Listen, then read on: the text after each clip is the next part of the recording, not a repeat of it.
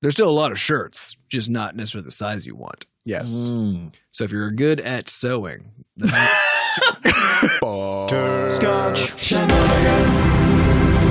Hey, everybody, welcome to episode 196 of Coffee with Butterscotch, the game dev comedy podcast Butterscotch Shenanigans. I'm Seth, and I'm the games programmer. Uh, I'm Adam and I have reduced my caffeine intake back to zero. I'm Sam, and I ate a Larabar. This is- oh, you- you're still going? I don't know. We're all just throwing out facts. Uh, this podcast sponsored by Lot. No, it's not. It's It not, isn't. unfortunately, but if they want, give me a call, Lara. I Lara, assume give us a it's call. Who's in Hit charge us of those up. bars? Uh, this is a show where we talk about life, business, and working in the games industry. Today is March Doubly Hefton, 2019. I have no idea what day that is. What? Let's Doubly break it down. Hefton. Doubly That's that's twenty. half ten. Half ton. No, half Oh, ton. 25. Yeah. Morch Dang. Morch Doubly Hefton, 20 grand team. Sounds like a name for a good NPC. Morch Doubly Hafton. Yeah. He'll send, sell you some goods. uh, before we get started, we have a warning. Anything could happen on this show. There's going to be profanity.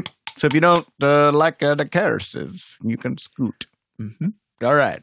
Let's talk about. We're in a mood this morning. Uh, okay, we'd also like to thank our supporters uh, over at moneygrab.bscotch.net who are donating to support the podcast. We also have a new human in our money pit. Excellent. Uh, so we'd like to thank Preston for the generous donation as well as our recurring supporters. Thank you all very much. Let's talk about steak. hmm I got some. I got some questions for you guys. All right. So on Friday, you know, we got back from GDC and Thursday night. And on Friday, I was like, I need to just do something because all I've been doing is talking for 12 hours a day for four days. So I thought, what better way to do a thing than to cook some stuff, right? At home. D- I mean, it's, it depends on your goals, These but follow. Yep. yep, You follow? I'm So with you. I talked to my wife and I was like, I'm going to make you a steak. Let's do this. This is also a really good cho- thing to choose to make because all you do is you cook it. Well, so this is kind of what happened. So get these steaks; they're super nice. Uh, make beets as well, which are so delicious. Good It's choice. ridiculous. And so I make some roasted Also, beets that allows you to be started later when you when take- you when pee or take a anything. crap and all yeah, of a sudden anytime you- fluids you come bled out to of you, death. Yeah, it's crazy. Which did happen actually for Yeah, the 'cause follow-up you always days. forget Mhm. every time. And then you look down there, you're like, "Oh my god, I'm dying!" like, no, it's just the beats. Just I- the beets. I just, yeah, I don't really eat beets. Maybe, maybe for that reason, Give it a Might shot. be You should- a, uh, P, it's- like a PTSD situation. they're really they're fun. both delicious and hilarious. Mhm. It's a Great. good prank to play on your friends. Have them over for beets to scare the shit out of them like a day later. Yeah, It's a just time delay thing. But anyway, so go to cook these steaks, cook them, and to do it exactly, you know, by the book, you sear them in a cast iron pan for two minutes each side. Throw that thing into the oven to finish them. This is apparently how most uh, restaurants do it, and they're you know they're delicious steaks. But I was eating it, and I've been eating just a lot of Chinese food mainly, but also just a lot of very spiced food for the last two years. I actually eat steak probably once every six months now ate these steaks, and they even had like a garlic herb butter thing that I had made, mm-hmm. and I was like, "This is boring as fuck." I I'm don't right, know. I'm right there with. you. yeah? Yeah. Okay. And I, I, my, so my wife was eating it, and she was, you know, she's enjoying it, but I, I just took a few bites, and I was like, "I don't care about this. I don't even know if I want to finish this." You've become a foodie. Apparently, You didn't yeah. So I know was it. curious You- because we grew up on steak; that was like the thing. Yeah, that was like dessert. That was like our dessert. You know, It was like The if thing you you were- always wanted. hmm And if you were gonna have if you were gonna have like a fancy meal, it was steak every single time. And and then I'm realizing that that like steakhouses, it's funny because they cost a lot of money, right? If you go to a steakhouse to get a steak, but the total preparation time for steak is almost zero, Yeah. right? You just take the meat, It's all about the cut of meat. yeah, you sprinkle salt on it, and then throw it in a pan for six minutes, and it's done. Well, this is why this is why you go to one of those places where they Get those aged aged meat, where they yeah. age the steak because that's where the prep time is like six months. So this is the Mm. thing: is you're now in that you're now in that window where, or you're now at that time of your life where you can no longer just eat regular old plebeian steak. Ah, plebe steak. Yeah. you now have to go in for the super fancy, very expensive aged steaks. This is how you know that you're in the one percent. How does it taste You- better from being old? Uh, I, well, you know, I wondered the same thing, and I don't know, but Is the it it's true? same Real way that good. cheese is way better than milk. Mm. You know what I mean? Hmm. Mm-hmm. yeah, I went to a there's a there's a place in St. Louis. I think it's called like the Twisted Tree or something, Mm. and I went This there. podcast sponsored by Twisted Tree. and I went there and they they kept talking about how like we age our steaks for a really long time, like so much longer than Mhm. any other place in the in the city. And I'm like, that sounds like a bad move, you know? Uh, you would think fresh, right? I want it like right off of the animal Mhm. immediately cooked. No, apparently something happens when it's aged properly. And it just, man, It It was- was, the, only thing that is good fresh is fruit, and even fruit, if you just let it sit there for a long time, now you have booze. I think that's true. I So think it's- fish is really good fresh. The that's fresh because you've fish. never had. Well, aged no, yeah, fish. because apparently true. when fish is prepared properly and not like suffocated to death over 20 minutes, it can be aged like a steak and then it's like a whole other world of Fuck, food. it's how does it taste Yeah. different? Because it just just tastes more like steak. Because that's kind of what I'm bored about. I don't know. I ate it and I was like, this is not. it tastes more like a good steak, I think. But I think, but the point still stands though, which is it's boring as fuck. Yeah. you know, like it's still it can taste good and be boring as fuck, Mhm. which is kind of Yeah. so. My my yeah, own- that's, that's actually exactly what it was. Yeah, it I was tastes like, this good is and it's boring. objectively tasty. Also, I my don't bigger care. problem with steak Uh-huh. is the chewing requirement. You have It to chew that is- fucker so much. That is constant, constant chewing. true. and like my jaw's getting tired and the whole time I'm Uh-huh. like this isn't even that good Mhm. why am i even putting myself through this and so i Mhm. can only eat maybe like two ounces of steak at a time before i'm just like fuck this I'm thing done. this is You now in the guys- fridge later on i'm gonna cut this into little tiny bits Give me some baby food. yeah exactly you guys sure have opinions about steak. Well, I did. i used to love steak yeah. now i just don't give a fuck But I was realizing I was like, this is clearly one of those cultural things. Growing up, it was like it was the important food, right? If you ever you had an event, there was steak involved, and it was fancy, whatever else. And now, now that you know we've aged, we've we've gotten more Yeah. cultural experience. So maybe the maybe the problem is like we've aged and The that steak means has we've not. become much more refined, like how a steak does. Uh-huh. oh, yes exactly Now the other a regular steak hasn't caught up, so It's now not you ma- got to eat. yeah, it's not mature enough. Yeah, you to got to really eat an enjoy. aged steak But so I've that also- Mm, it matches you. Mhm. right but I've, I've even taken this even further because I actually don't even like meat that much anymore What? yeah Like any of it? just in general like because every time i eat meat i'm like this is a good seasoning i guess you know sometimes but Mm. usually just the part that is just the meat part is the worst part of whatever i'm eating because That's everything true else of is a like, lot of food, though. You know, like if you just eat rice, if you just eat Yeah, like, yeah, a bean, exactly. You know, which but this is, brings us back to the point is that for for meat to be good it's got to be finely it's got to be particulate meat matter you know Mm. so that it can be actually fully saturated in all the flavors because all the good stuff is all the shit you put on the food on the, the meat. f- food itself sucks Yeah, because you know, well, well, it's- that's just a well, here's fact the thing. Here's the thing. Yeah, if you ever see a video where they're like, "Here's how you prepare the perfect potato," and Yeah. then they never, they never just Fill go. with butter They, Fill yeah, with they never salt. Oh, go. Just cook it because potatoes are so good. Although sweet potatoes are pretty Sweet fucking potatoes good. are delicious. That was the thing I learned when I was like back They're growing really up. good, we yeah. used to just load them up with brown sugar and Yeah, marshmallows. turns out and you don't stuff. even need to. No, my wife just microwaved one. All right, The first, so- like, six months in, So I, I think where where we've landed, where we've landed is sweet potatoes are the perfect food. They True, are. because And they then- they come pre-seasoned with sugar. Right. And then all other foods, uh, even even like uh, you know, cocoa beans or whatever. Mhm. Like you, you don't just they're apparently No. super bitter Oh, and they're terrible. horrible, Oh yeah. yeah, no. So what you do is you mix them with like lactose and sugars and all kinds of other stuff, and now you've got yourself a good treat. Have you ever seen those videos? I saw one a clip of this kid who was like so excited because he got a hold of a Hershey's cocoa box, you know, like the cooking Oh, yeah. cocoa, and then he just like took a spoonful and just shoved it in his mouth, and then had that sort of horrified realization, like this is not what you thought it was going to be, child. Yeah, Yeah, you absolutely. think I got pure, pure cocoa. it's here." gonna be so good? It's yeah, not. not what you want. It's it's the worst. The- It's the, it's the non cocoa parts that make chocolate bars good. Yeah. actually. Yep. Uh, all right. So I think uh, That's, that's all I needed to say about it. Just I- get that out there. I think that's fair. Yeah, basically the things that make food good are how old it is, Apparently, how much salt's on there, And how old you are. how old you are, how much fat's on there, and then how much other delicious things that are not food but that taste good are also on. yep. I there. did That's sort of the summary. now radio i think it was radio lab they've got a thing about about bliss about like people finding Mm. pure happiness Find, chase your bliss. they had a video recording of this man who basically is a professional adventurer somehow somehow Amazing. he's somehow he's pulled this off and he was he had a recording where he basically pre-plotted this route through i don't know antarctica or some shit and he he went ahead in advance and buried sort of like caches of supplies for himself so that he wouldn't have to haul like 100 pounds of equipment and so he was like three months into this hike. Like he's walking, you know, Mhm. and he just finds these caches of food. He's lost like 55 pounds or something like that. So he's basically starving. And he he comes across his last cache and he he like was disoriented and he didn't even remember like what he had put in there. And he found this bag of cheese doodles.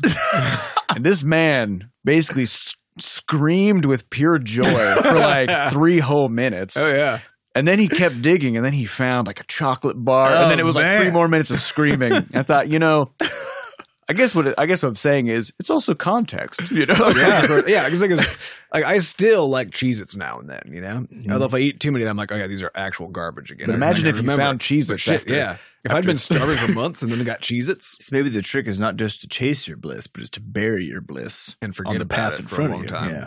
and then be starving for And a then- while, yeah. Mhm. and then go Yeah. find your bliss. Because and you eat can, it. re- that's when you can really appreciate. It's like finding money in your pocket, sort of a thing, right? yeah, Where you're like, oh, oh, look at this. Oh, oh. and then you can buy a snack with it, you know? Yes. All right. well, let's talk about GDC, Let's do that. Game Developers Conference. We were there all last week. We refer to it Yeah. as Judici, The the, mother of Judici. dragons. Mm-hmm. GDC. Mm-hmm.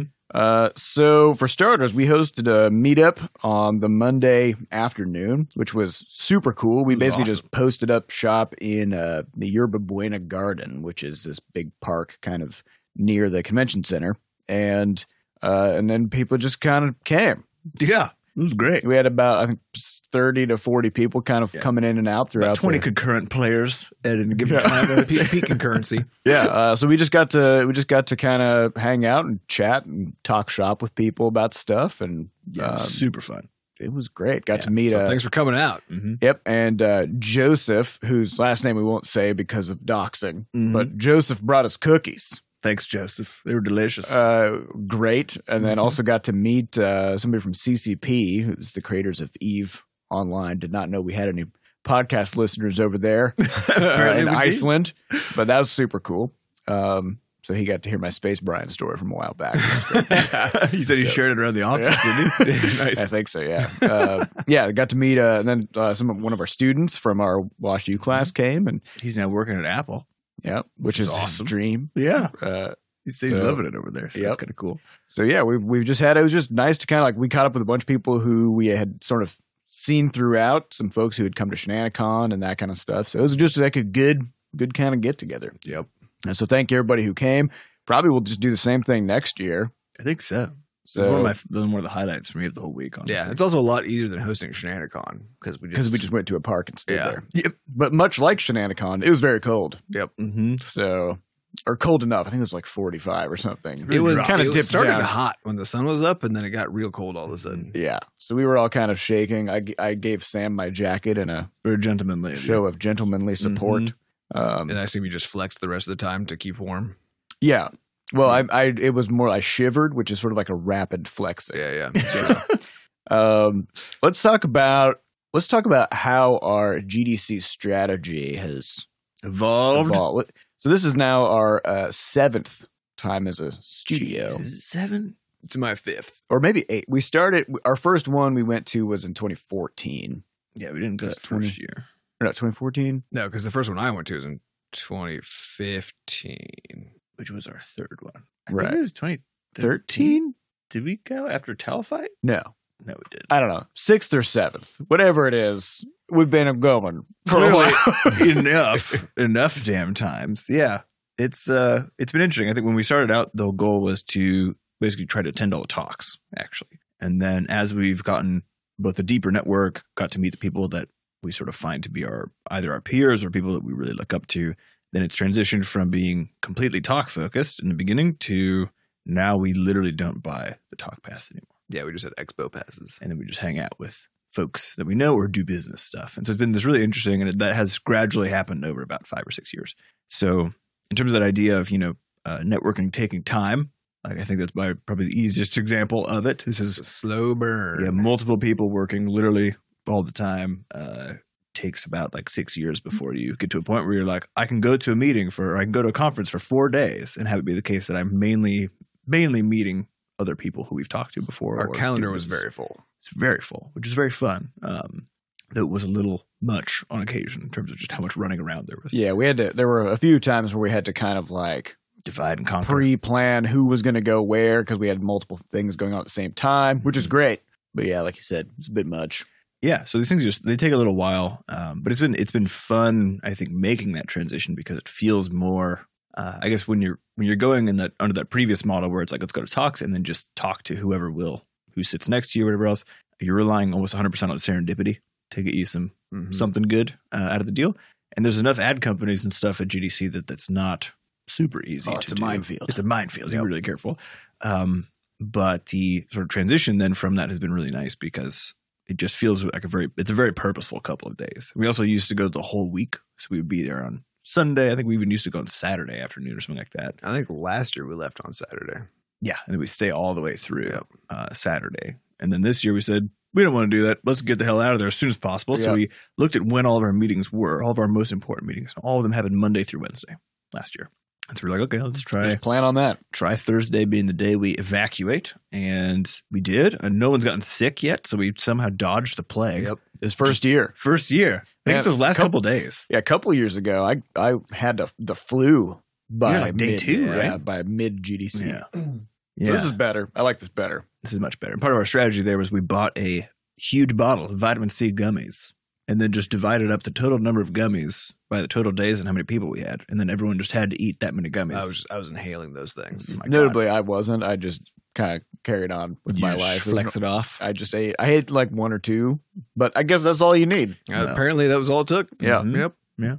To be fair, I think it was like 267% of your daily uh, vitamin C intake. which Yeah, is and it good. does average over time. So I ate a couple of them, and then that just kind of carried me through. Mhm. Right? Yep. That's how Right. science works. Although we also I think we we ended with another change to our strategy for next year, which is to find a hotel that was probably much further away I think so. And just Uber. and then just Uber there 'Cause because it's getting really bad. The because yeah neighborhood. because the neighborhood's not great and then the cost of the hotels of not even of even medium ones which is where we Yeah. were staying is very high and so we figure what if we just stay just somewhere else and then just Uber in every day Yeah. Yeah, I'd be happy to take like a half hour Uber to get in there Yeah. if it Mhm. means like being going comfortable.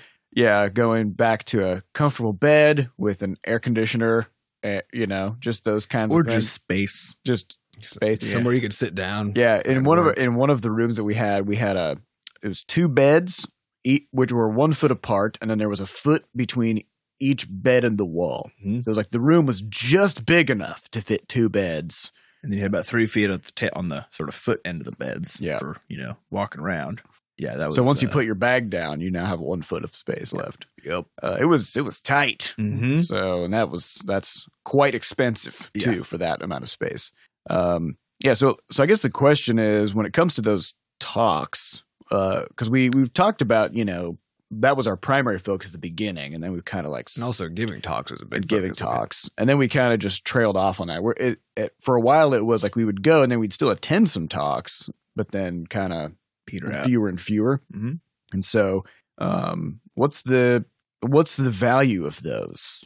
Well, so and in terms of going to them while you're at GDC, Yeah.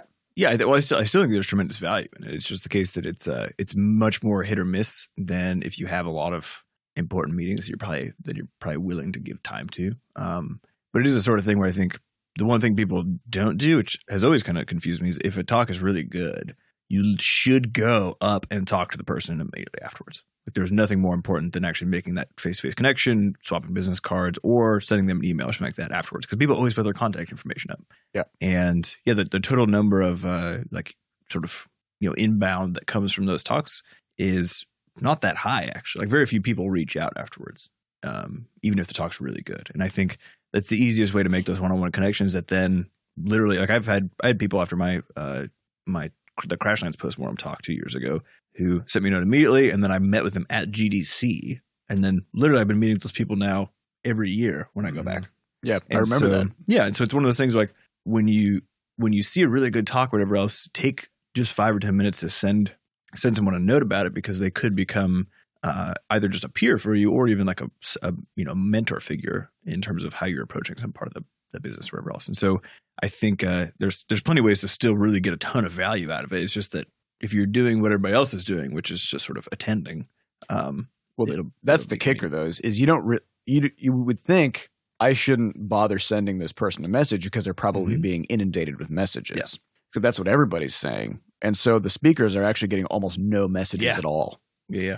Uh, even a, even a really good speaker with a room of like 300 people, Mm-hmm. You'll they get might like a only get a, dozen. yeah a few Yeah. messages afterwards. yeah unless they're particularly well known so like I, I imagine Rami Ismail after Oh yeah. Yeah, but he, He's always on- he is getting gives. a lot. of exactly. Yeah. messages. so it I doesn't- think people who are who are getting contacted just all the time already will then Mm-hmm. continue to have that happen after Mhm. a talk, but literally everybody else, which is almost everybody, uh, will not be having that. Yeah, and, and honestly, like th- these are these are people just like everybody else, Mm-hmm. Mhm. and so they put a lot of time and energy into preparing these talks. And then if if somebody reaches out and they're like, "Hey, just want to let you know, That was good. it was great, and I really appreciate that you took the time to put that together," you know, then it's like, man, that feels great. Yeah, you know? honestly, it makes it worth it in a lot of ways. So. Yeah. Um, yeah, so so we kind of transitioned into away from the talks, and also those are available in the vault. You can always watch them later. Yes, I mean, um, although that of- depends on the pass. Well, so you Right. can just buy a vault. You can buy a Yeah, Access. vault. well, when you say just buy it, though, it costs like five hundred bucks. It Yeah. does, but just buying a GDC pass It's way cheaper than a that than a allows you to pass. go. Yeah, yeah. But if you're going and then also have to spend Yes. five hundred dollars, then that's Now, not but you could not an also easy thing. just watch the YouTube That's channel true. because they Yeah. take all the best talks and just put them on their YouTube channel. Yeah, yeah. uh, So there's nothing particular you want to see, and they and they don't. I don't think it's quite fair to say they take all the best talks. They th- they take the ones that are the, The, most best, broadly sort of uh, the broadly applicable, and then best rated within that category, and then things that they want to use to advertise GDC so that people buy tickets for Yeah. next year. So if you're actually if you're looking for really intense nuts and bolts on like production or yeah, you won't get that. visual You'll- effects or yeah. tools, you do not see that on the YouTube channel. Um, but you'll see the really high level. It's usually like, yeah, we designed Dark Souls, which is cool, you know. Yeah. Um, there's a few of them like that that are really good, but otherwise tend to be very high level. Yeah. So depends on what you want. yeah. Yeah, but I think I think it is the case though that that uh, that vault access is probably more important than going to GDC if Honestly, you're going yeah. there for talks. Yeah. If like if your whole thing is like you just want to learn as much as you can and whatever, because you can still reach out to people who gave those talks. Everyone includes their info on their slide. Yeah. Yeah. you don't you don't have to like be at GDC to do that. You can't talk to them face to face, obviously, but you can send them an email and that sort of thing. So you can still get a lot out of that. I think the the main value in physically being at GDC is not physically going to talks. It is Chatting. It the is- people. it is meeting other people Yeah. eyeball to eyeball and just talking about just just talking about stuff and letting serendipity. well, so kind of what, happen. what was the takeaway this year as far as like, 'cause we talked to a ton of people. Yeah. Well, so- where are we at? So first we need to talk about the the elephant in the room, which is Google Stadia, and by that I mean Oh, yeah. it was literally like an elephant in the room because There's like an elephant in every it room. was really yeah. interesting. what So, they so chose to Google do. has never really m- had a presence at GDC. Yeah. They No. would they would uh, have a booth on the expo floor. they do their developer day thing on Monday where Yeah. they talk about whatever what new stuff trying to they've get got you to coming. get into ads, basically. Yeah, and then uh, and then they would have a, a booth on the expo floor, and we we went and tried to talk to them on the expo floor in, in years past, Mm-hmm. um, and we we were essentially just kind of dismissed outright because we make premium games, Yes. and they only wanted to talk to us about our. ARPU to ARPU KPIs. yeah, all of these acronyms that basically mean how much money are you extracting from your users every day? And we'd be like, well, none, because they already bought it. Mm-hmm. Right. And then they'd be like, all right, well, we don't really have anything to talk about then. Mhm. So uh, historically, the primary building of GDC is this three-story uh, building. It's called Mus- Moscone West, and that's where all the talks. that's where all the talks happen. And historically, there've been a lot of tables and stuff for developers to congregate and like meet up after the talks and whatever. We noticed this year that the entire second floor which is where most of the tables usually. which are. is where most of yeah so that, that was always where we would post up and and chat with people and set up meetings and stuff like that second floor was completely nuked uh, because there was an enormous display that google had put up for this new streaming service Mhm. which they made their announcement on tuesday and so the entire first day it was just like the whole floor was just kind of like blocked off and with no discernible purpose but it was definitely clear that we're not supposed to be there. We're not supposed to sit there. This is not Mhm. for the developers. This is for Well, Google. there wasn't even anywhere to sit. They just Right. like it was almost like they paved it. Like, Yeah. that's Yeah. the way to think about it. Is they like put it's- up a parking lot. Yeah. yeah, there, there used to be a forest of tables, and then they just paved it Yeah. and put up a bunch of monitors. and so already we've got this like strong metaphor here, which is like Google all of a sudden just sort of bursts into the scene after not being involved whatsoever, Mhm. without any regard to sort of like what has been going on historically, uh, and and displaces all the developers who now have to scramble and figure out where the fuck to go uh, all week, right? Mhm.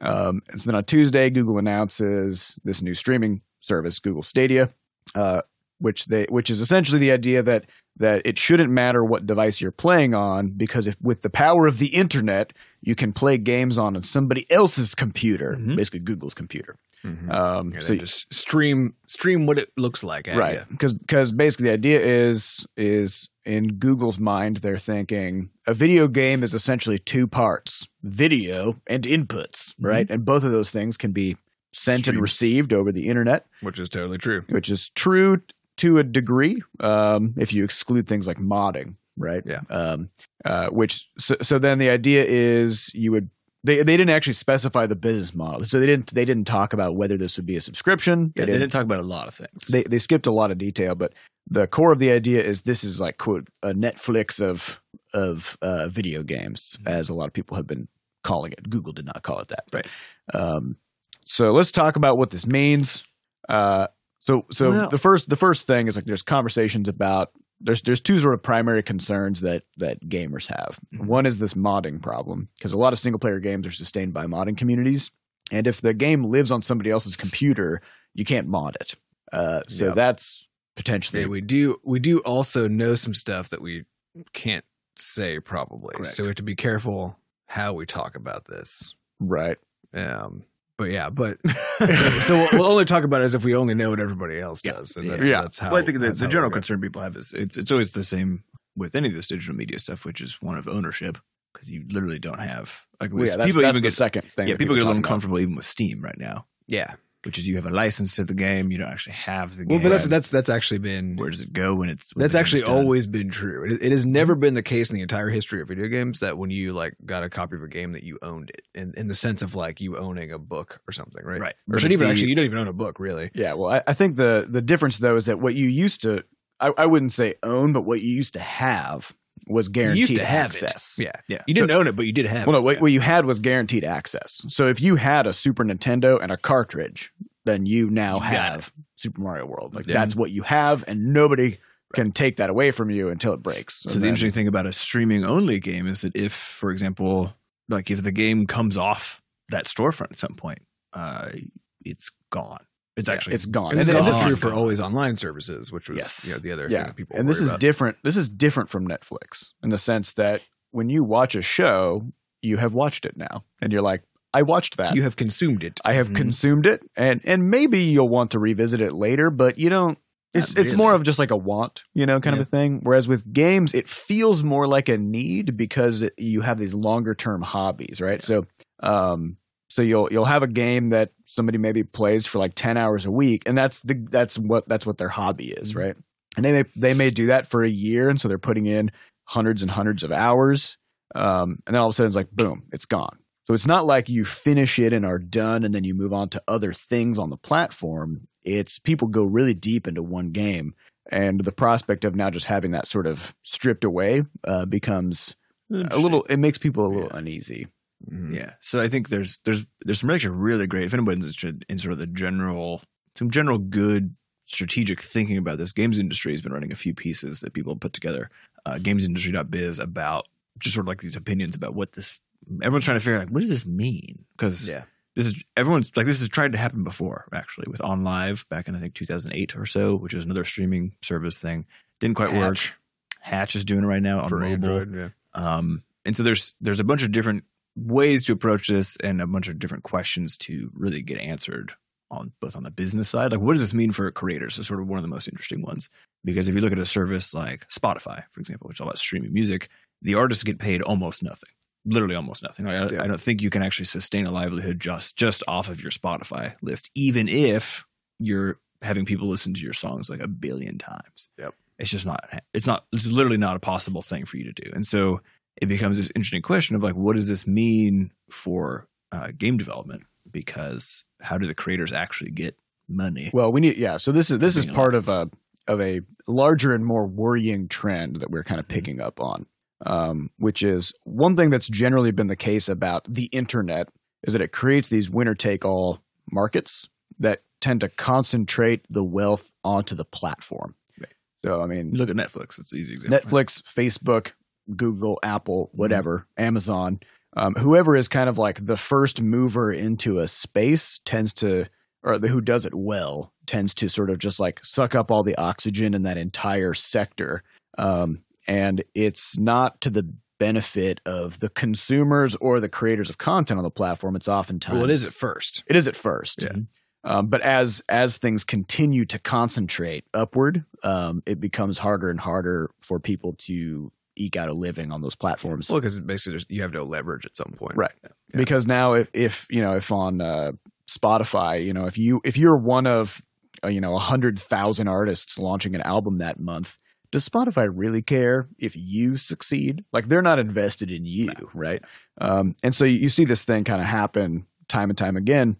And so, you know, we've talked in the past about how like the, the median income of games on Steam is essentially uh, was essentially approaching zero by the time they stopped talking about it. Mhm. Um, so we don't actually know what it is now.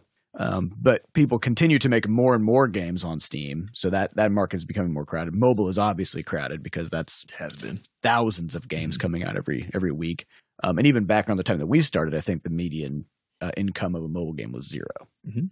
So like, mo- as in over half of games just don't make money at all. Um, which also means they lose money because they all had a development cost. they had development cost, yeah. And so I, I would say that there's there was an interesting there's been an interesting tonal shift over the past couple of years as we've gone to GDC and talked to developers. Where at the very beginning, you know, we started in we started making games in uh, 2012, Mm-hmm. and that was right on the heels of sort of like the rise of the indies. You Yeah. know, so you've got like your Super Meat Boy. yeah, and we your were Braid. we were late to that party. we were we definitely. were already late. Um, and and folks like you know Rami uh, Mhm. Ismail, like they they were they were already sort of established, and did established, their and they were thing. already uh, you know uh, well on their way. Um, and so we were late to that party, but we were also kind of like we were part of that. Uh, like the baby boomers of the in, of the indie Mhm. games movement, you know, like there was Mhm. just all of a sudden a ton of us, and uh, there were indie developers everywhere swarming GDC, and just you know you couldn't throw a rock without hitting an Mm-hmm. Mhm. indie game developer, um, and s- which you shouldn't throw rocks, No, Mm-hmm. no. especially at at people. Um, so nowadays, you know, it's, it hasn't been that long. It's been you know, seven years since we started. Well, the weirdest one is so I was on a panel, one of Google's panels on Monday, uh, talking about community development stuff, and they referred to us as old. Yeah. we're Yeah, old. we're an old studio Yeah. because because we've lasted for seven and, years. and we and we've Like, been, yeah. yeah. Let that sink in for a second. A- and the the feeling that I got, I don't know. I- I assume you guys had the same thing, but like, wow, while talking to so many people, we there are a lot of people who uh, were around when we started. They're gone. Um, Mhm. There were people who kind of started around the same time as us, and either they're gone or they're talking about getting out.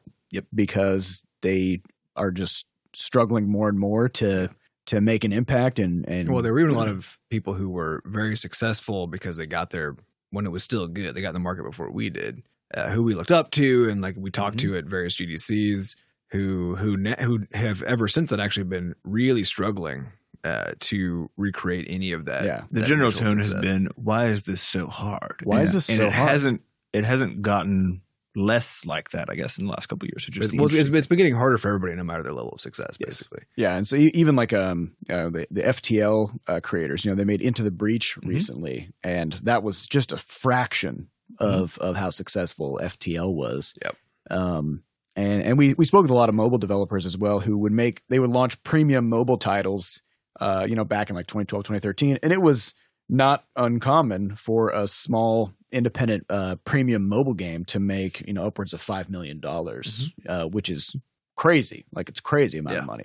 Um, and then uh, nowadays, these these same people who are actually making even better games, you know, we talk to them, and and they're they're struggling to make over a hundred k with a game that takes them a couple years to make. yeah, which means again because because of development costs that they're either The development they're costs either are treading higher water or, or, the same. they or they're losing money. There's- yeah. And so, I mean, I mean, so yeah, we're talking about like success being now like in single digit percentages now in terms of how much uh, income is is available for pre- like premium games on mobile, Yeah. especially. And so the, the broader context we've gotten is that we think Crashlands is sort of situated like smack in the middle of this of slide, that curve, right? yeah. Where Because it was things are three years ago, Yeah. over over three years ago that we launched Crashlands. Yeah. Um, and so I don't know. It was a it was actually very it was an uncomfortable couple of days Yeah. because I was just I was thinking like because the thing is you're talking to these people and you're recognizing that they're doing things better than your studio's doing things in a lot of ways, and they're still Mm-hmm. Well, I having a hard time. Yeah, and, and, you're or like, "Shit." they've got like the they've got history behind them, right? Yeah. They've got all these successful titles they've already put out,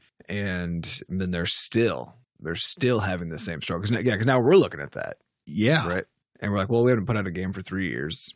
Um, which means we do not know the state of the market from Oh, our own. yeah, and the only reason that we were successful on mobile is because our bar for s- success was low because of where we live and how much we pay ourselves. Well, how and, you small our know, team is right. And if we're looking at if we look at some of the folks who started launching uh, premium mobile mobile games around the time we started our studio, and we look at them and we're like, yeah, but they got in early. Yep. You know, like we could say the same thing about us three years ago Yeah, exactly. because like now it's late. You Yeah. know, uh, the the the market is different now. Yeah. So So it was a, it was a bit gloomy, I would say. it Uh, was well. I mean, for a it, couple it, of days. it it forced a lot of soul searching in terms of like when it comes to Levelhead. You know, we we've still got our Steam early access plan, Mm-hmm. Mhm. and we're we're really pushing on this thing as being a uh, like a premium big screen experience. You know, um, but we still want to figure out how to bring it to mobile. But man, like the yeah, the reality of that business is not looking super hot right now. I think, um, which is yeah, we were we were entertaining a lot of different ways to make that happen in a way that wouldn't like be dumb for us as a studio, but it's looking uh, it's a little look bad. pretty dumb. Yeah. so we I don't know. We've been thinking about it a bunch. Um, we're not we haven't just settled on anything yet, but I think it was that was the shakeup this year, which was you know we go in we're like yeah we'll put level head on every single thing, and then we leave and we're like. What, yeah, what what are the, what's the fewest things we can put it on? Yeah, instead? well, yeah. and, and that's part of the problem too, right? Is is as much as we you know we we kind of came from mobile and we we love love the idea of being able to play games on our phones and so on. Uh, the fact that that market doesn't give a fuck about us, right? Like, yeah, We know we know that uh, a subset of our players do absolutely, and, and this is where the rub comes in. Right? It's like is like the only reason we would now want to put out a game uh, on on mobile is actually just because like our a subset of our fans would want to play it there. Um, but it might not be a good business move at this point uh, because it requires. I think it's a development problem, right? Is is right now the game basically works on mobile, right? Like Mhm. it works actually fine, but it doesn't have all the mobile friendly We certainly features haven't built tuned into it. it, We haven't yeah. tuned it, and, that, and that's a big development cost. And then there's a question: is like and then maintenance, and, that and then kind of thing, maintenance yeah. and everything else is is uh is you know, and we've been dealing with this on other platforms that were on with Crashlands that that literally just are a straight cost to us. That we, again, we went there because we're like, all right, some of our players want it there. We like want to make sure our players are happy, and and now we really regret putting that on those Yeah. platforms, right? Because because they just are a, a bureaucratic nuisance basically that that just directly increases our dev costs. Um, and that's kind of what mobile's starting to look like. It It's is just for for premium. for premium, Right. exactly. Yeah, Yeah, because it's it's it's still the case too that you know we know that the the top grossing mobile games are all free to play games. Yeah. Um. Uh. and they're doing great. They're they're still doing great, and and those those top grossing charts, which I still don't know why they showed that, but the, the top grossing Yeah. charts um, have been fairly static for A long Forever. time, yeah. um, and, and that's also um, as, as we were speaking with some other uh, some other folks who who work kind of in this area, we're talking about this problem of like because of the the static nature of these stores, people tend to just not go there anymore. Mhm. You know, Yeah. um, there may be seven thousand new games every week, but if if you want to find the good stuff, you're going to go to the charts, and if the Mhm. charts are always the same, then you kind kind of of go. you're Yeah. not going to go in there. Yeah, yeah, so I think it's been uh oh, it's just been very uncomfortable. I think uh, yeah, we we did. I think Monday I was pretty down. Mm-hmm. I think the the meetup was probably the only thing where I was like, thank God that happened today. Um, yeah, and then yeah, we're just we're trying to figure it out. So I think this is this is just one of those you know those behind the curtain little peeks at the shit we're dealing with over here. Um, and how we're trying to figure it out. And you can, I mean, I guess the, the general point is that it's the the sense that we've gotten is that is that you can make a bigger, better game than you did three years ago. and it'll And do it'll do far worse. It'll worse. do far worse. Yeah. no matter what you do. So and, and that's true on, on all platforms. Well, this unless, is- unless things get, unless you get really Unless- lucky, or unless you or you have- change your tactics or you change your dramatically. tactics. Well, th- yeah. This actually reminds me. Quite a while back, we were speaking with some some friends of ours um, who work on the press side, and Mhm. who you know they they're journalists, they write articles and stuff, and their their s- their site is funded by ad revenue, as are Right. most uh, sites, and and they were talking about how sort of like in their perception, the the middle was falling out. Yeah. Of the industry, this was a f- few years back, but Mhm. basically, like there were fewer and fewer mid-sized studios, and you either had AAA, uh, with the big exclusive deals and and 300 person development teams, et cetera, et cetera. infinite um, ad money and Right, Yeah. and, and those and those people are essentially fueling their games by pumping money into user acquisition, Mhm. right? And they make the the free to play games that just have infinite ways to spend money and loot crates, like a- anything goes, whatever maximizes revenue, right? So you got Mhm. those people, but you um, also have to have and, the, and those same people are also driving up UA costs, right? Because Right. if they're making on average, you know, twenty dollars per user because of all the IAPs they have, Then they can't. they can spend they that. can afford to pay Yeah. fifteen dollars to acquire a user, and then those of us who can only make you know six dollars on a user or whatever, uh, we can't compete for for any of that UA cost. And- Yeah. And it, this is what we saw. This is becoming uh, an increasingly large problem. Where basically everybody we talk to, uh, who's trying to solve this problem, and get around, they're basically just like, yeah, we can't, we just can't afford.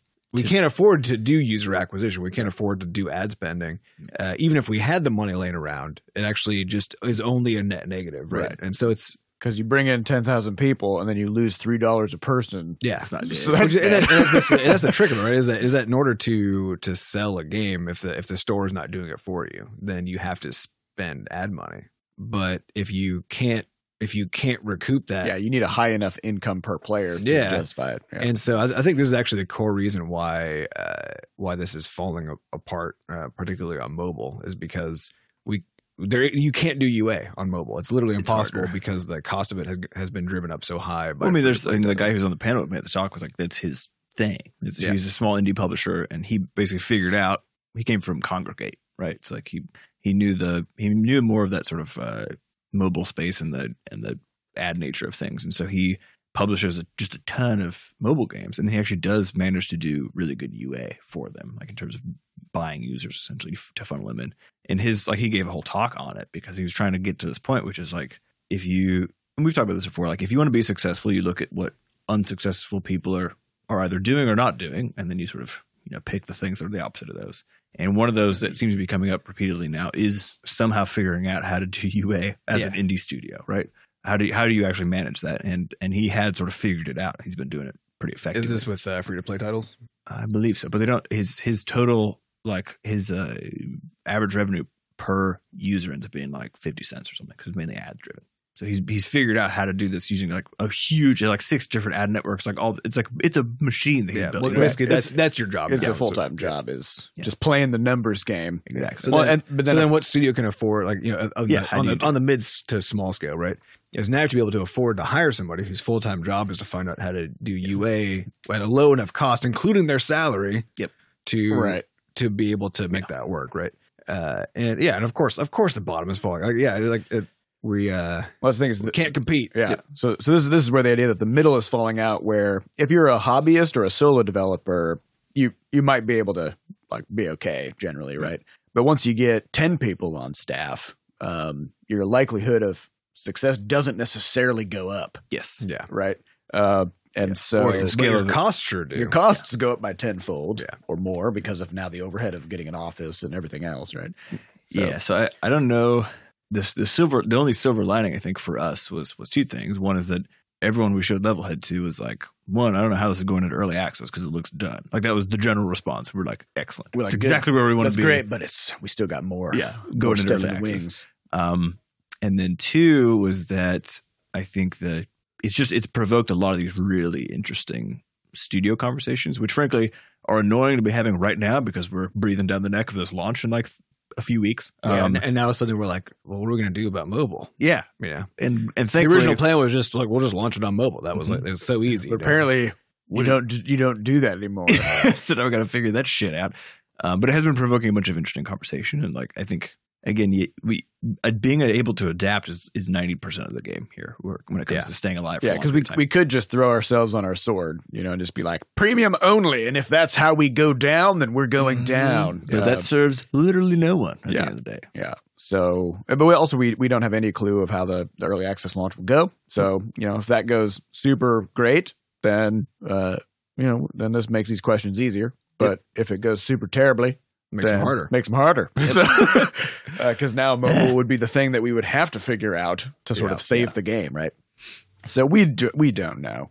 Uh, Shit's weird. Yeah. Who knows? Maybe it'll be the Switch thing that saves us. You know, It might be. Might could be. That's why I got to put your eggs in all these baskets. Yeah. You know what I mean? but not too many baskets because you got to don't 'Cause then put them you got in the maintenance shitty costs. baskets. You is got- the Oh, yeah, problem. some of those exactly. baskets have holes in them, and the egg just falls right through. Yeah. Uh, and that's That- that's, what we're trying to avoid. Yeah. Uh, all right. Well, let's get on to some questions. These questions come from our listeners over at podcast.bscotch.net. If you'd like to get your question onto a future episode, go there.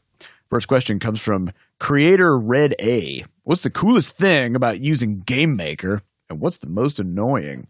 What is so I guess cool you about could it? speak to this after playing with Unity this weekend, probably. Yeah. Uh, yeah. I was I was poking around in Unity this weekend just to kind of like because I realized I'm actually not that good of a programmer in the traditional sense. I can program around like I can do circles around anybody in Game Maker, but once I go into a different environment, I'm just not as familiar with the structures and the Right. syntax. Um, so I was like, you know, I really need to shore this up. So I started playing around in Unity and started working on a uh, like a 3D prototype of Roid Rage just to kind of like see how it all works. And uh, the great thing about Game Maker is that everything that you want to do only takes at most like three steps. Like if you want to play a sound, you just import the sound and then anywhere in an object or a script or whatever, you just use like audio play sound, name of ob name of sound, and it will Done. play. And you're good, right? Um, same with drawing a sprite. Import a sprite anywhere in the code in a draw event, you just put draw sprite. done. Done. You did it now, right? And in Unity, oh my god, it's like a it's like a waking nightmare. Uh, it's you know you you can't just do that you know you've got to like create a game object and attach components to it and load the thing in there and create a script and drop the script onto there and then load the audio into the Mhm. script it's like i don't know how people put up with it frankly um, but you know it has this really strong structure unity does Right. because also it's in c sharp so it has it has uh, typed variables so like you have integers and floats and, and like very specific types And of you numbers. do have booleans, which is nice. Well, that it's nice, except it sucks because like in Game Maker, booleans are numbers. It's Mhm. one and zero. Mm-hmm. So I can actually do like You can I- add. Uh, so I, c- I could say like like uh, turn direction is negative uh, keyboard press left plus keyboard press right because one because they evaluate as tr- as one or zero. Yeah. And so I Mm. can in one line I can take all the inputs for moving left and right. And in Unity it took me 12 lines, right? Sure. Because I have to actually like evaluate them and then change the turn direction based on the if statements. Yeah. So Or just cast them. yeah, or cast them. Yeah, which again is annoying. Like, can't can't I just use them as I want to? Yeah. Well, is the, is Yeah. that that you know age old debate between s- you know static and and loose loosey goosey type. Right, thing. because the looser it is, the more you can just kind of skip a lot of steps. Yeah. The looser it is, the more fun it is. yeah, The stricter it is, the less likely you get into trouble. yeah. Well, and, th- and this I think speaks to our size, right? Because like if you have strong a strongly typed language, which means that like you've got you don't just have numbers, you even have certain types of numbers, Mm-hmm. and those types of numbers can only do certain things. And for and they- reference, Game Maker has one kind of number called a real. Yeah. And then a string. Yeah. Those are its only two those things. are its only two things and so that's great because you can do whatever you want with those numbers you can add them together divide them you can store them you can do like, it doesn't matter Mm-hmm. Yeah, it's annoying when you want to like write good JSON to like send to a web service because there's, since there's no such thing as a boolean, then it just writes a one followed by a thousand zeros. And it's like- I was one like, point this zero is zero true, zero zero. yeah, So, Yeah. Well, you know, minor minor annoyances. it's in that minor case. things like that but yeah so i mean the the str- the s- sort of forced structure of something that you see in unity allows for more team collaboration Why is that? um, it's You because gotta explain that coupling between. Yeah, it's it's because if everything is loose and there's no rules, then you as a team have to have incredible discipline around your code. Hmm. Because if if anybody can do anything to anything, um, then you have this unpredictable sort of spaghetti mess of Mhm. Mm-hmm. code. Uh, a- and as as like time pressures build, that discipline can sort of go away. Hmm. Uh, because people need to cut corners and just get the code working and then like get the product out. Yeah. Well, there's also the idea of being cute when you write your code, which uh, and being cute is basically saying like you know trying trying to do as much as you can in one line, for example, just because you can, or Right, you know these right. kinds of things where. You know we're all guilty of it, but when you're in a loose when you're in a loose language, You can um, do like some real- JavaScript, you can get real fucking. Oh cute. yeah, yeah. And the cuter you get, the more your language becomes as as the joke or your code becomes read only code, right? Or sorry, Mm. write only code, As in Uh, nobody knows. what as the in hell they're nobody can looking at. read it. Um, and this, this is like, there are these things like with the, the idea of a ternary operator, which is this whole it collapses an if then statement into like one line, just using like a question mark and a colon, right? But then you can't fucking read And it. so yeah, so so there's like so most most uh, standard like ways of, of coding for languages that have that operator basically say just like do not use it. They actually their their IDEs will even throw errors if you use even though it's valid syntax. They'll Just throw say errors. this is too cute. yeah, it's too cute. You know, don't do it. Don't but I be know cute. am I like fl- from in JavaScript uh, since I'm using it's you know JavaScript is loose typed also. It's got ternary operators. Like I'm being cute all the time because I Adam, can, you're and it's so cute. fun. You know, it's, it's so fun just to be like, what can I, what can I pull off here? Like you know, like you have some logic puzzle you need to do, Yeah. and you start writing this really verbose shit, and you're like, I don't want, I, I And don't they- want anybody to read this. and then you just, and then you just one line it in one Yeah. go, right? And uh, yeah, What's- is this the makes your difference stuff in- unreadable. Yeah, it's the difference in design between designing for the player versus designing for yourself, Exactly, yeah. right? Just like, look how cool this is that I made. Yep. Versus somebody looks at that and their eyes immediately cross. Yeah. you know? Yeah, so so I think game maker its its strength is its weakness, right? Its strength is how loose it is, which means it's really fast to do almost anything. obscenely fast. in But it, fact. yeah, as soon as you bring in another person onto the team, they're looking at all this weird loosey goosey code you've written, and they're like, "I don't know what the fuck I'm looking at." Right. Mhm. So that that's that would be my verdict: Yeah. speed, but at a cost. Uh, next question comes from Fly Hoppy Axe Rompa, which is another uh, programming question. Which is a few episodes ago we spoke about branching and merging different versions of the project. I found this really hard to do in Game Maker. I'd end up just Yeah. copy and pasting manually, and it takes forever. Uh, I'm using Game Maker 1.4, so maybe it's better in two. How about some tips or best practices for doing this more effectively? So, two tips. One, switch to Game Maker 2. Yeah. Yeah. Uh, there. Game You Maker 1.4 is no longer even supported, so your project is going to run out of steam real fast. And it when- doesn't have an IDE, it just has a text editor. Yes. Uh, so everything about Game Maker 2 is better. And then if you find yourself having a hard time with merging, then get a merge tool. Use SmartGit. Mm-hmm. It's Mm-hmm. a program that actually does like a really nice comparison and it shows you the different things and you just click on which one you want to keep and you can edit stuff right in there. Boom. I'm pretty sure there are Done. free ones also. There's free ones. Uh, SmartGit is like three bucks a month or Yeah, it's six bucks a cheap. month. So It's one of those things that's uh, it's a low enough cost with a high enough benefit that probably were just do it. Yeah. yeah, it's it's gonna save you well over an hour a month. And that's not the thing, the thing to think about these is if, when there's things that are really annoying because of how finicky they are. If you manage to cut them out completely, you save actually much more time than you'd imagine. Yeah. because the rage and You save all the stress. yeah by like having to handle that shit is just it'll it'll mess up your workflow. Oh yeah. Yeah, you want to automate as many things as possible. So if you if you find yourself copy pasting stuff manually, Oh, yeah. you've already you're losing so many. you're, you're more losing minutes. time because you're doing that manually, and you're losing time because you're gonna mess that up. Yeah. Yeah. And later you'll you'll come across something and you'll be squinting at it. You're like, and if you're How the like fuck- me, you'll be mad the entire time you're copy pasting. yeah, yeah, Yeah, the, no good. one, the one thing to be aware of with uh, with Game Maker two and Git is because of how it stores all of its stuff and it's it's in a Mhm. main project file. Uh, it's kind of it's not d- exactly Git compatible um, because Git True. Git compares things on a line by line basis, and so it stores files as just like this really verbose JSON, which means some many lines are just like an end curly brace, right? And that Yeah. thing. So now if, in Git, if you're trying to figure out which end curly brace that is, does it belong to the stuff right before it, or does it belong to this other stuff? It can't Mm. fucking know the difference. There's no way for it to know the difference, and so that leads to some headaches. it does. Once once you kind of get the feel for it, though, it's not too. It's bad. easy to resolve, Yeah. Um, but it happens frequently. but I no, guess. but yeah, first step always just get a good tool. Yep. That, that's your so which means get out of Game Maker 1.4, get into Game Maker 2, and get some kind of diff tool. Yeah. Uh, all right. Next question comes from CDC Moley. Empty your pockets right now. Anyway, Oh God. I'm just gonna feel them. Anyone- I feel it- anyone carrying anything weird or cool. Aside from my wallet and keys, you can almost always find a pen and a specific pocket knife on me every day. Do you have any interesting everyday carry items? I always have a pen, and I try to always have chapstick. You I, never al- know. I always have chapstick, and I try to always have a pen. Mm-hmm. There you go.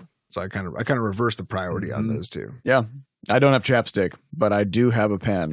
Otherwise, honestly, one of my favorite things is not having anything in my pocket. Yeah, I prefer to have as little because I as feel possible. like it's almost irresponsible.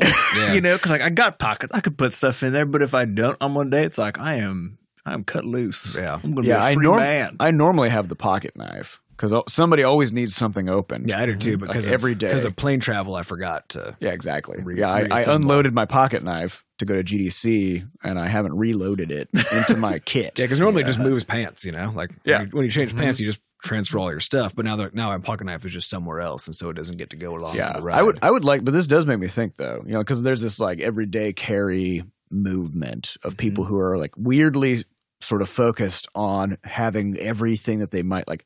Everything that they might possibly need in a day in their pockets, but in such a way that it takes up the least amount of space. It's Mhm. Mm-hmm. like a it's like a min maxing challenge. Mhm. What I want to see is like something that's the opposite, which is people who take the challenge of like what you said, Sam, How which little is can you get away to with? carry absolutely nothing. And Honestly, just if, see- you, if you're the sort of person like, because I almost always have stuff in my pockets. Try not having anything in your pockets. For and just a day. walk around and just fi- just think like, I've even stripped down my key ring so that all I have on my keys is is one house key because I changed all my locks to be the same lock. Nice. My car key, and I don't carry the I don't carry the the fob, you know, that lets you Yeah. remotely do stuff. which drives my wife crazy. But I'm like, I don't want it in my pocket, so you just, you just have to wait until I physically get in there and unlock the door. Might push it a little Uh, far, but okay, keep going. It like it, it only costs an extra two seconds Yeah. for all parties, you know. So It's very fun. and then I've got I've got my uh, my my fitness center like tiny little scan card thingy, Mhm, um, which I kind of want to get rid of because I'm pretty sure I could just tell them who I am and that would be fine too. mhm. Uh, and then my Ubi key, which is that you know It's little your lock. my little uh, It's like a key for your computer. it's a little two factor Mhm. device for computers, which is really rad. And that's all it's on. And for a while until I got my Ubi key, all I had was just my one car key and my Mm-hmm. Mhm. one house key. I will say, yeah, people who have keys that are huge this giant. drives What me are you insane. doing? What are you? Yeah, what are Yeah. you like a night shift uh, Uh-huh. janitor locking got? up the What are you building? doing? Come on. Yeah. Well, and then even the keys. So, so Seth found a while ago these. I think they're called like anti gravity keys or something ridiculous. Oh, yeah. Mm-hmm. But they're just aluminum Mhm. keys. They're so just light. so they, they they weigh basically nothing. Um, and Does it so feel like ever it's gonna since snap though? Every time I use that it, one, I it was like, feels fragile. But I got like uh, all all my then you locks. think all my that's what locks airplanes replaced. are made of, and cans. Mm, there you go. yeah, are they made? Are airplanes made of aluminum? Uh, they have probably Hmm. they a lot probably of aluminum have some in them. there. I think they're made out of aluminum honeycomb. You know, it's got we're Aluminum gonna get honeycomb. those aluminum bees. Yeah. yeah. Barf they're hard out. to they're hard to wrangle. They are, Mhm. yeah. They're very dangerous. they're very irresponsible too. yeah. But Uh, I will say, I mean, I think it was a couple weeks because I always I would always bring my phone to the gym, Mm-hmm. you know, so I could like track my workouts and stuff. And one day, a few weeks back, I went to the gym with nothing, just just nothing, not a pen, just a man and some steam. not a phone, yeah. Um, and uh, it was kind of interesting. I felt very good, and I felt I felt like I had a secret. yeah, Where honestly, the people around me, they're carrying all this stuff. And I'm sitting here and I'm like, I don't have anything. If something happens, I'm completely unprepared. uh-huh. I have no way to resolve any situation that hits me. And I feel kind of good about it. Yeah. yeah. But we're in the middle of civilization, you know, like, or- What's- like yeah. worst case scenario is you borrow somebody else's phone Yep. and call somebody Except who can resolve your It's situation. been so long that smartphones been around. I only remember like two numbers. There is And that. So, so hope, and those people rarely answer their phones. yeah, there is Guys. That's I, fair. I know my wifee's number. yeah. That's the only I phone know my number wife's I know. number. I know my wife's number. I know you guys' numbers, Mhm. but my wife's number is the only one that I can count on. I actually don't know your new number. Oh, nice. I don't I think know, I know don't yours because yours my is new number, almost mine. But I but still have Seth's my. is for some reason completely fucking different. I was like, because we got them all at the same time. That's true. Yeah, they're almost the same. Yeah. But I still have my old because I have a Google Voice number which I use predominantly, and so Mm. that's actually been unchanged for twelve years. yeah, but every time I call it one, you don't answer it, so I call your actual. There phone. is that. Yeah. Well, I don't. I don't, there is that. I don't answer either of them.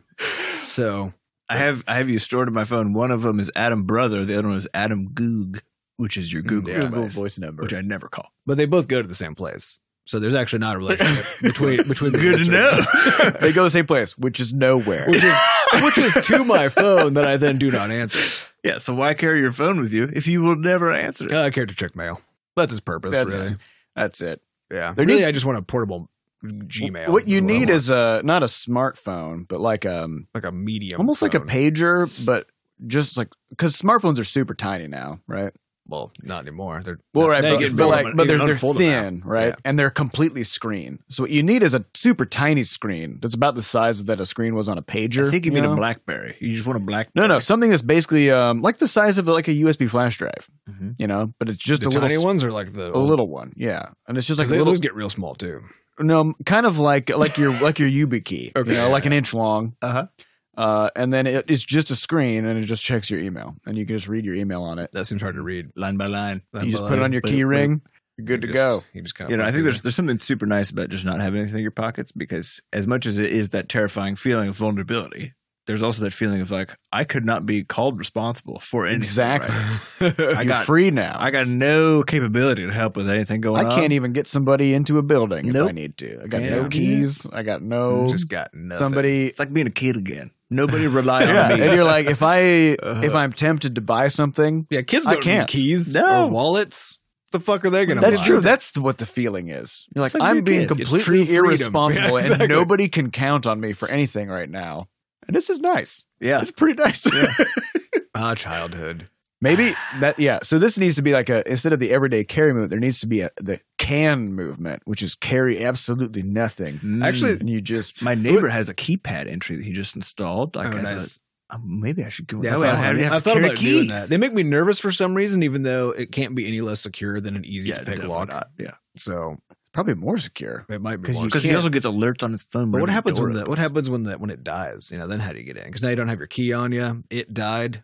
Presumably, it'll tell you its battery's low. I But what feel if like they're you're being smart enough. irresponsible and you don't actually change the battery? Well, I don't know. Then are you just It's on fucking you. But on this on this note though, You got windows, this buddy. makes me think of this makes me think of a really good adult resort, right? Mm. Which is one where when you get there, you have to get rid of everything, everything, that everything. is that that in, indicates responsibility, right? So you give them your keys, your passport, you give them Mhm. fucking everything, and their whole their whole deal is that they will, no matter what happens, they, They will say have no. your shit, they will protect your Mhm. shit, and they will not let you get access to it. But they'll also be there for emergencies, so like so that if like if something out in the real world actually does happen, they can call these people, and these people will come find you, right? Mhm. So now all of a sudden you've unloaded all of your life burdens, Mm-hmm. Mhm. everything, all Love your it. responsibilities onto these people, and then you just don't even get to do anything. You don't have there's no internet on this whole fucking resort, Mm-hmm. right? Mhm. You just go there, you give up your shit, and you get to go just be a child. That'd be awesome. This is real. It's like a sandals. I want this. It's like a sandals. Exactly. resort, but call it parents. Yeah, I'm gonna go to parents in Cancun. go to, go to for parents. the- Yeah, you just you just get to go have some parents for a while, right? Whose only job is to like have you be a real Isn't that child. really again. what a resort is? That is like actually- you go there, No, and like the problem is they people don't are cooking for you. Oh, yeah. People are But, taking they care. don't, but they don't aggressively they don't take it up that notch though. That is because like they required. let you get access to the business center. yeah, who the Your fuck? parents wouldn't let you get on a computer. Yeah, that's ridiculous. yeah, there's, basically- basically what you there's want a is a gym in resort. there. You should be running around outside. What you want is a resort where you get scolded sometimes. Exactly. Yeah. Yeah. for, for, they're like, get outside. For not being on Yeah. vacation. Yeah. Like you're on vacation. Get the fuck back out Yeah. on Quit that. And when- check a page. And also when you're like when when you try to like order a second dessert and they're like you've already had a dessert like Yeah. you were going overboard here right yeah, and, you're gonna feel terrible tomorrow. Yeah. And you're Jesus. like, that's true. yeah, yeah. and you order your like third drink and they're like don't you feel like you've had too much and you're Mhm. like yeah yeah you're probably right And they're like, go to your room. Go to your- Go to your room. they Go to ground you you know then you have to Mhm. like Bed. You're, be somebody's pissed being off about somebody's being grumpy. Mm-hmm. Get, Get- Mm-hmm. go take a nap. You're like, Get- okay, yeah, go take a it's nap. True. The Snap. best advice I ever got as a kid was go take a nap. it yeah Dad would You're always tell being me that when I grumpy. was Go take freaking a out, nap. he'd be like, "You just need to go take a nap." And I was like, "No!" And then I go take a nap. Felt immediately better. and so did he probably. yeah. I was like, "Thank God, it's God, gone." I got this whiner out of my hair. Mm-hmm.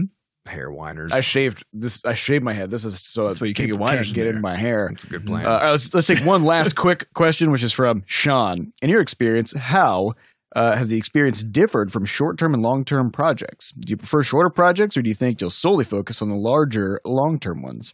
For clarity, I'd say short term is less than a year. Still a long time.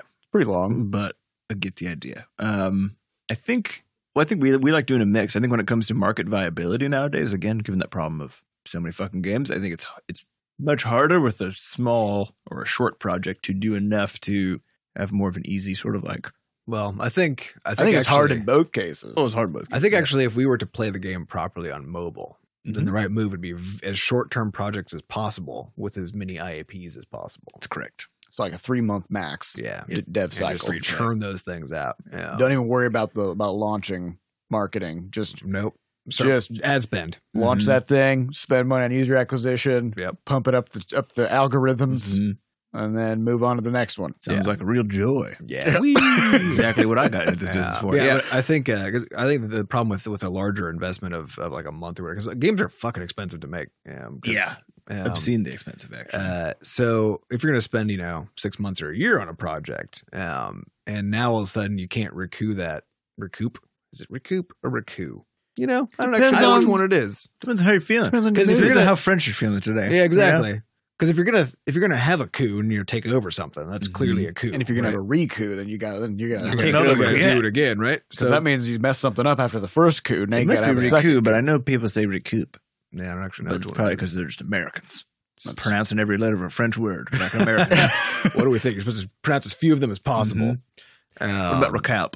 recalp? So if Okay, you let's can't, go if with that you one. can't recalp, Recalp. your yeah, payment. so if you can't recalp it, Mhm. yeah, because the chances of you being able to recalp, you know, six months worth of development uh, on a premium title in the mobile space is not great. And then if Mhm. you keep on extending that ru- that runway out, now you're just throwing more good money after bad, as they say, or bad mon- good money after bad. That's the one. Uh, Because your first money was bad. The and rest that- of your money that you still have is good, until you put it in there, and now and it's bad now it's again. bad Yeah. now. Mm. because it's gone. Because I it's, think 'cause that's it's gone. actually what Uh, so That's the worst kind of money. that- it really is. uh, but I, but I think actually I think that's generally true actually when it comes to market viability these days because there's so many there's so many games coming out and your chances of success are are so m- middling um, Yes. at best Low. That- you could say low. that you have to the idea is you have to put in just enough the project has to be just big enough that people when they see it are like oh that, that looks like a real game right like right, right. like I feel like this is an actual. This isn't just garbage that you made or or whatever. This is like a this Or is a an experience I prototype, get to or- have. You know that that feels polished and finished. And the moment you hit that mark, I think it has to go into the market because any more time you spend after that um, uh, just increases your cost without increasing the likelihood that you have an actual market success. Yeah. Um, Good yeah. enough principle in Yeah. action. Yeah. Yep. So I think that's what I would say. I like working on jam games. That's like the smallest project. That But that's we do. that's just bringing us back to being a kid again. Yeah, you know, it's because just fun. you're not. It's not for market viability. You No, have no don't give a responsibilities. Yeah, you don't We're have to here to reach out to play. Mm. your business partners. You just say like, I'm, I'm- making a thing. It's it's just is what it is. I made this. Take it or leave it. Get out of my face. Yep. yep. I'm trying. I made this for me. hmm Yeah.